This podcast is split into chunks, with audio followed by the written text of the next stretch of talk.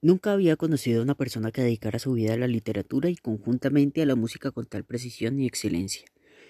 La conocí hace algunos años cuando entré a la universidad y cuando entablamos una conversación resultó una gran emoción por el contenido musical y cultural que encontramos mutuamente.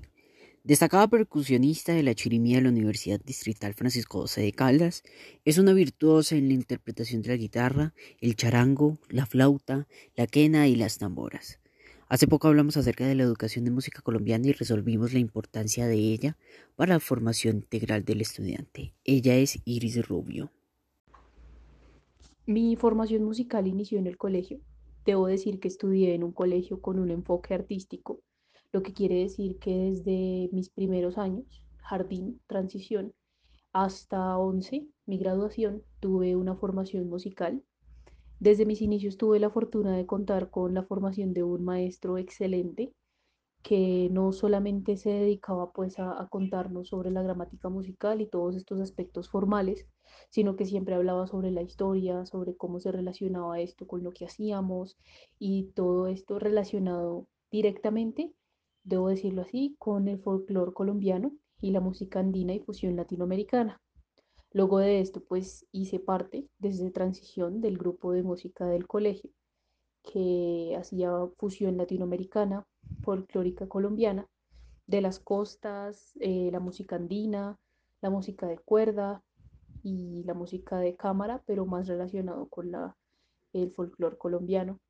De aquí viene pues la respuesta a la segunda pregunta y es que la escuela influyó absolutamente en mi en mi formación musical.